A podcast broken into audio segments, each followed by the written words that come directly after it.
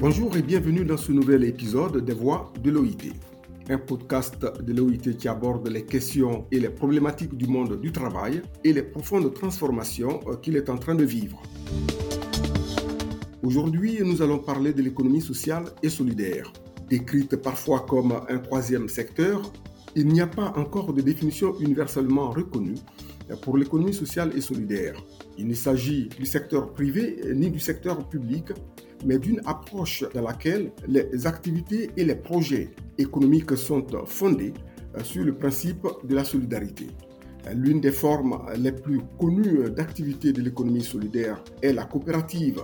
Il s'agit d'entreprises qui sont détenues, gouvernées et gérées par leurs membres.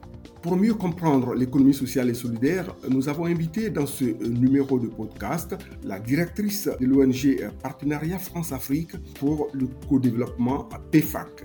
Pauline Efa est en ligne depuis Yaoundé au Cameroun. Bonjour Madame Pauline Efa. Bonjour Monsieur Kwasi. Pouvez-vous nous présenter brièvement euh, votre ONG oui, euh, notre ONG Partenariat France et Afrique, c'est une ONG qui est née en France, euh, régie par la loi 1901, une association donc, et qui a fait du chemin.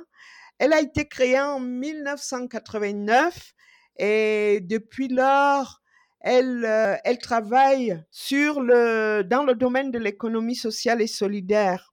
Et moi, je représente euh, cette ONG pour l'Afrique, mais avec une base au Cameroun. Et l'ONG donc euh, présentée, pourriez-vous, euh, Madame Pauline Efa, à votre manière, nous définir ce qu'est l'économie sociale et solidaire? Oui, comme vous le dites si bien, je vais la définir à ma manière. Je dis souvent que l'économie sociale et solidaire, pour nous, Africains, c'est le développement d'une alternative qui nous permet de reprendre notre développement par le bon sens. Par le bon sens, c'est-à-dire à partir des territoires. Du bas vers le haut. Donc l'économie sociale et solidaire, c'est une économie, parce que c'est toute une économie, qui nous permet de construire de manière inclusive les communautés pour mieux prendre en compte les questions de développement. Donc euh, oui, euh, comme vous venez de le dire, hein, vous avez à vous hein, une euh, façon de définir l'économie sociale et, et, solidaire. Et depuis que vous êtes créé, votre ONG est créée, avez-vous des résultats? Parlez-nous-en. Les résultats sont palpables aujourd'hui, c'est-à-dire que depuis que notre ONG s'intéresse au secteur de l'économie sociale et solidaire, nous avons proposé un modèle de structuration. Et cette structuration commence dans les territoires. Et aujourd'hui, cette structuration a permis d'impacter la politique gouvernementale du Cameroun, ce qui fait que nous avons aujourd'hui structuré toutes les communes dans six régions du Cameroun. Le Cameroun en compte dix, dont six régions sont déjà structurées.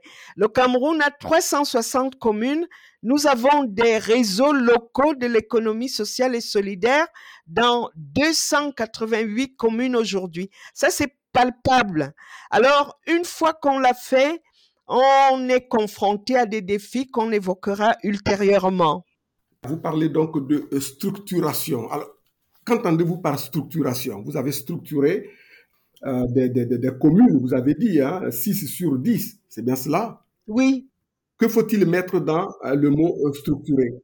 Je crois que vous l'avez dit dans l'entame de cette émission, vous avez parlé des dynamiques coopératives. Pour nous, la coopérative, c'est l'entreprise la, par excellence de l'économie sociale et solidaire. Et c'est sur la coopérative que nous avons donc basé euh, notre structuration. Parce qu'il faut que je vous dise une chose. On ne peut pas on ne peut pas parler réellement d'économie sociale dans les pays qui sont les nôtres, qui sont minés par l'aide au développement. Si on veut développer une alternative économique, il faut d'abord commencer par structurer cette, structurer le milieu.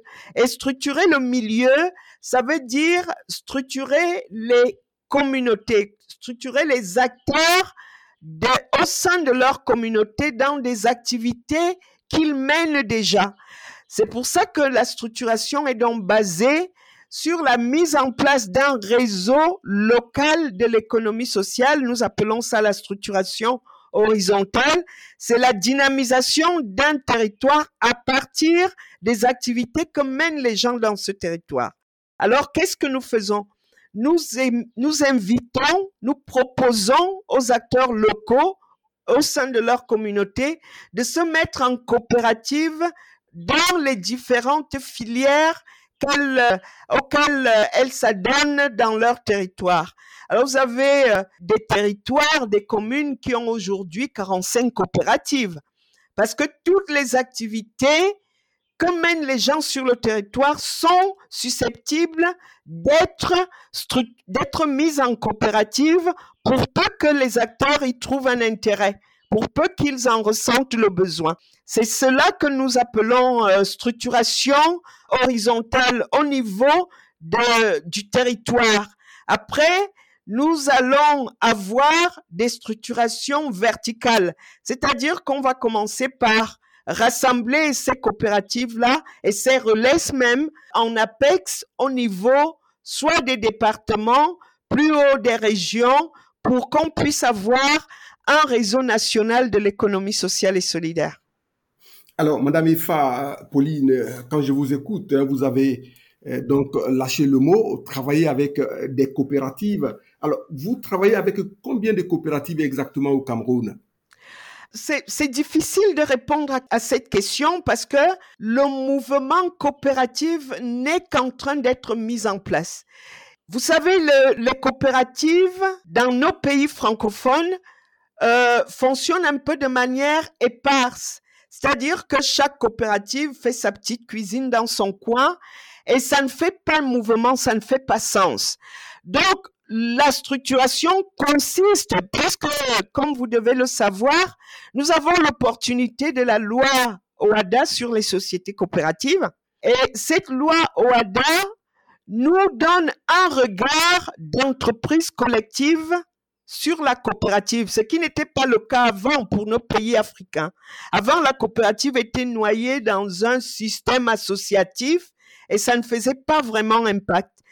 Aujourd'hui, nous sommes d'abord en train de constituer ce tissu coopératif qui va permettre d'amener les gens à travailler de manière un peu cohésive sur un territoire donné. Ça permet aussi de procéder à l'inclusion de ces personnes à travers les activités qu'elles mènent. Alors l'avantage que nous aurons avec ces coopératives, c'est qu'une fois qu'une personne dite informelle, c'est vrai que je n'aime pas trop le terme, une fois qu'une personne dite informelle intègre la coopérative, elle a déjà commencé sa démarche vers la formalisation. Parce que la, coopérative lui confère un statut. La coopérative porte tout le poids de la légalisation de son activité pour qu'elle sorte de l'informel. Donc, Madame euh, Pauline Efa, hein, vous, travaillez avec beaucoup de coopératives et vous avez également dit euh, hors micro euh, que vous avez donc formé un réseau de maires au Cameroun pour la promotion de l'économie sociale et solidaire au niveau local. Vous pouvez nous donner quelques exemples des réussites dans ce réseau? Oui, l'exemple de réussite du réseau, c'est que actuellement, nous avons déjà des communes qui euh, euh, signe des collaborations avec le réseau local, le relais de leur territoire. C'est-à-dire que le relais, euh, c'est une dynamique d'économie sociale. Il faut le considérer ici comme un partenaire économique de la commune, parce que la commune peut se baser sur la collaboration avec son réseau pour créer des richesses de façon endogène en dynamisant le territoire et en valorisant le potentiel dont regorge son territoire. Donc, là, je crois que le premier fait d'armes tient au fait que ces relais-là peuvent déjà conventionner avec euh, leur commune pour mener des actions communes et booster le bien-être et l'économie locale. Alors, on, voit, on voit votre passion pour l'économie sociale et, solidaire, euh, Pauline Ifa, mais comment, comment vous vous impliquez euh, dans les discussions euh, au niveau national concernant l'économie sociale et solidaire? Comment est-ce que vous vous y impliquez? Oui, nous nous, nous impliquons. D'ailleurs, nous sommes euh, partenaires. Nous avons signé une convention avec le ministère de l'économie sociale, le ministère des petites et moyennes entreprises, de l'économie sociale et de l'artisanat. Donc, nous sommes un peu, euh, nous les accompagnons et nous collaborons bien parce que ils s'impliquent aussi dans les démarches que nous mettons, que nous menons au cœur des territoires. Donc, nous avons participer activement à l'élaboration de la loi sur l'économie sociale. Vous parliez du réseau des maires pour l'économie sociale il n'y a pas que le réseau des maires, il y a aussi le réseau des députés pour l'économie sociale. Ces réseaux-là ont aussi été mis en place pour nous aider à porter le plaidoyer pour la loi, pour qu'émerge pour que la loi sur l'économie sociale soit votée. Alors, pour vous dire un peu la difficulté, la loi a été élaborée en 2010 et elle n'a été votée qu'en 2019. C'est voir un peu. Donc, il a fallu faire appel à ces élus du peuple pour qu'ils s'organisent aussi et qu'ils nous aident à porter le plaidoyer. Alors, nous participons aussi aux journées de l'économie sociale euh, qu'organise le ministère tous les deux ans. Nous animons ces journées-là, nous mobilisons les relais, toutes ces entités structurées, nous les animons pour participer à ces journées-là et pour euh, faire voir ce qui, ce qui se fait dans les différents territoires. En ce moment, nous travaillons avec le ministère du Commerce pour proposer une alternative à l'inflation ambiante sur le concept des marchés coopératifs qui naît justement de ces dynamiques-là. Voilà un peu des activités, il y en a d'autres. Hein. Voilà des activités que nous menons en ce moment. Nous sommes au point où nous menons des activités concrètes. Voilà. Donc, beaucoup d'activités euh, euh, sur le terrain, mais, comment les, communautés locales euh, perçoivent, accueillent vos activités sur le terrain? Ben, je pense que les, communautés locales, euh, ça a été difficile. Ça a été difficile au début parce que il fallait le temps de la compréhension. Il fallait que qu'elles comprennent. Vous savez, quand vous revenez euh, au 21e siècle parler de coopératives à des communautés qui ont vu les coopératives péricliter dans leur communauté, parce qu'il faut le dire, on a eu de vraies coopératives en Afrique euh, francophone à un moment donné. Et ces coopératives-là ont été un peu, euh, ont perdu de leur superbe. Et maintenant, revenir et demander aux communautés, proposer la dynamique coopérative, il faut leur expliquer le bien fondé de la coopérative aujourd'hui. Mais à force d'explication, ils comprennent que c'est un outil pour eux. C'est un outil pour impulser les activités qu'il qu'il mène de façon un peu euh, au petit bonheur la chance. Maintenant, nous sommes arrivés à un stade où cette structuration est acceptée. Depuis qu'on a eu le vote de la loi, cette activité est bien accueillie par les communautés. Puisqu'en ce moment, nous avons structuré six régions, il nous en reste quatre. Et c'est les régions les plus impactées par les crises. Et il ne se passe pas une semaine sans que soit des élus, soit des acteurs de ces régions nous demandent quand est-ce que la structuration va atteindre leur euh, domaine. C'est vous dire si aujourd'hui qu'on a compris le bien fondé de la structuration, elle est attendue dans dans des localités qui sont en crise, comme euh, le nord-ouest et le sud-ouest, ou comme les régions du, de l'extrême nord où sévit euh, la secte Boko Haram. Même les, populations ont compris que cette structuration est un outil de cohésion pour pouvoir les amener à repenser leur euh, développement à leur niveau. Alors, jusqu'où, jusqu'où alors ira cette dynamique euh, coopérative au Cameroun et au-delà du Cameroun euh, sur le continent africain? Euh, ben, C'est une très bonne question. Je pense que la dynamique coopérative est confrontée, elle est en train de se mettre en place. Et vraiment, c'est l'occasion de dire ici l'impératif et l'urgence de la consolider. Il faut consolider ces coopératives. Et consolider ces coopératives pose tout le problème de l'emploi décent dont elles regorgent.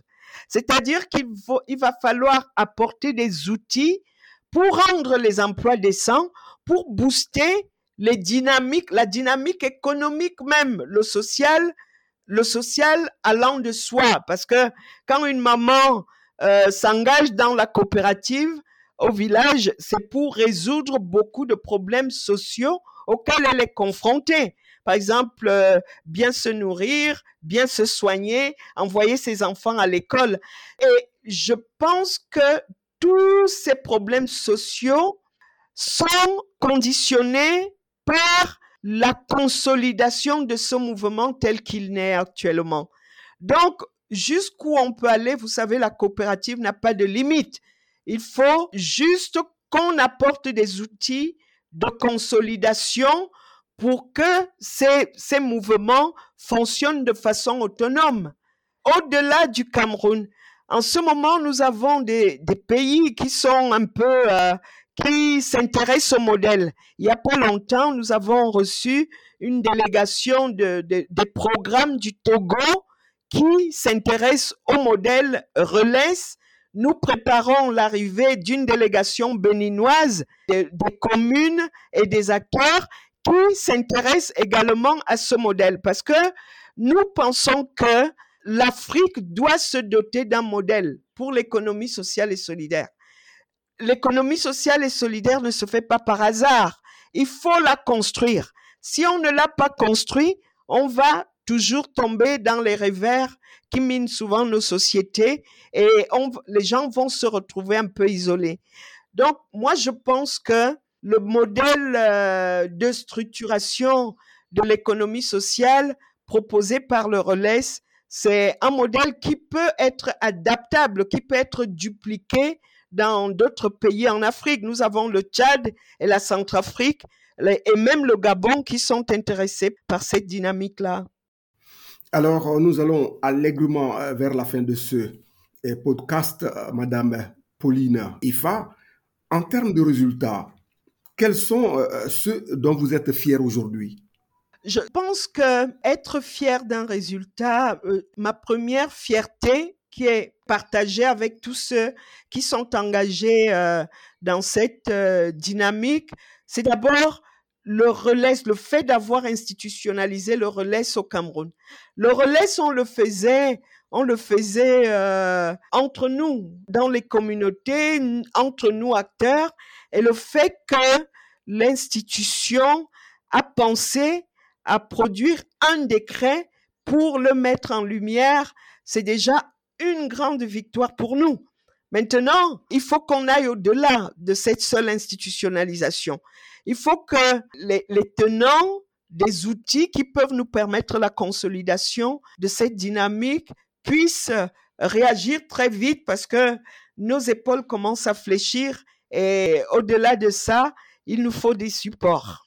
La dynamique est en train de naître. On est assez content d'avoir vu l'institutionnalisation du relais du réseau local euh, de l'économie sociale comme modèle de structuration de l'économie sociale.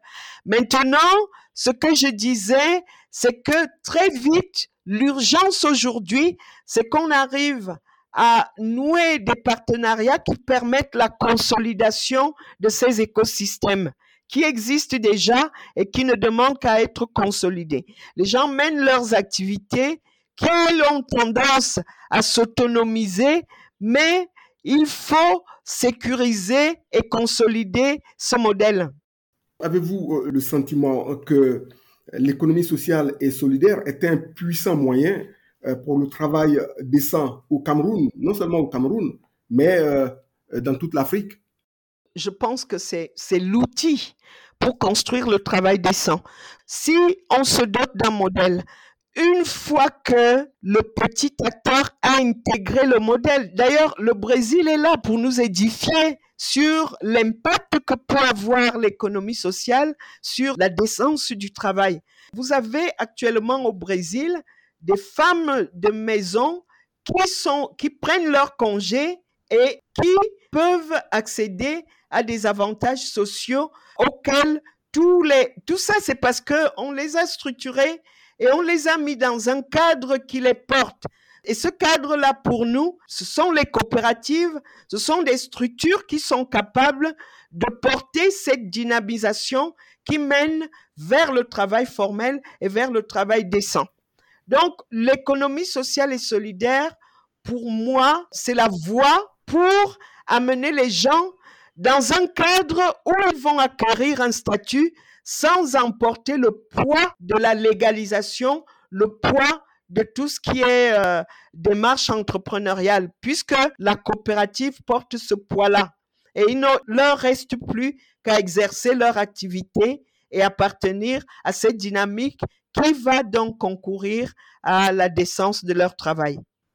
Et, vous avez, je sais que les, défis, vous en avez beaucoup. Alors, si on vous demandait donc euh, de revenir sur quelques euh, défis en cours, alors c'est quoi donc vos défis? À court, moyen et long terme alors, le défi à court terme, c'est de pouvoir apporter à la mise en place de cette dynamique un accompagnement soutenu. Et qui dit accompagnement soutenu dit création massive d'emplois, puisque ces jeunes qui accompagnent cette euh, structuration aujourd'hui, qui accompagnent ces coopératives et qui doivent les accompagner de façon à en faire des entreprises collectives à part entière. Ces jeunes-là créent leur emploi, ces jeunes-là créent leur activité et ces jeunes-là sont susceptibles d'employer d'autres jeunes. Ça, c'est vraiment l'urgence. C'est ce qu'il faut faire à court terme. Booster l'accompagnement de la consolidation de cette activité. Maintenant, à moyen terme, c'est de travailler pour, avec un ministère comme le ministère du Travail, pour développer des outils qui permettent à ces, à ces, à ces acteurs engagés d'acquérir des droits sociaux de, travailleurs qui sont à leur portée, qui leur sont adaptés. Après, sur le long terme, c'est booster euh, euh, l'économie en général, hein, parce que si on a renforcé le pouvoir économique des acteurs d'un territoire, ça impacte forcément le développement de ce territoire et le développement en général. Alors, euh, sur le, à terme aussi, il faudrait que on engage euh, des coopérations à diverses échelles, y compris des, des coopérations intra-régions africaines. Donc, moi, je pense que les défis sont sérieux de cette manière-là. Alors, pour tous ceux qui vous écoutent actuellement dans cet élément, quel est le message que vous souhaiteriez leur lancer? Qu'est-ce que vous souhaiteriez qu'on retienne de votre engagement pour l'économie sociale et solidaire? Qu'est-ce qu'on doit retenir? L'économie sociale étant celle qui impacte nos territoires, celle qui développe nos territoires, il faut qu'on s'y engage fortement pour la développer, pour retenir nos jeunes qui ont tendance à échouer sur les côtes euh, méditerranéennes le fait de développer de façon inclusive leur euh, territoire leur permet de rester dans leur territoire parce que tous ces jeunes-là sont fatalement partis de villages. Et si ces villages étaient attractifs, ils y seraient restés. Voilà, c'est la fin de ce numéro de podcast consacré à l'économie sociale et solidaire. Notre invitée était Pauline Effa, directrice de l'ONG Partenariat France-Afrique pour le co-développement PFAC. Elle était en ligne depuis Yaoundé au Cameroun. Et nous continuerons de parler de changements dans le monde du travail dans les prochaines semaines. D'ici là, merci de nous avoir suivis et à très bientôt pour notre épisode des voix de l'OIT.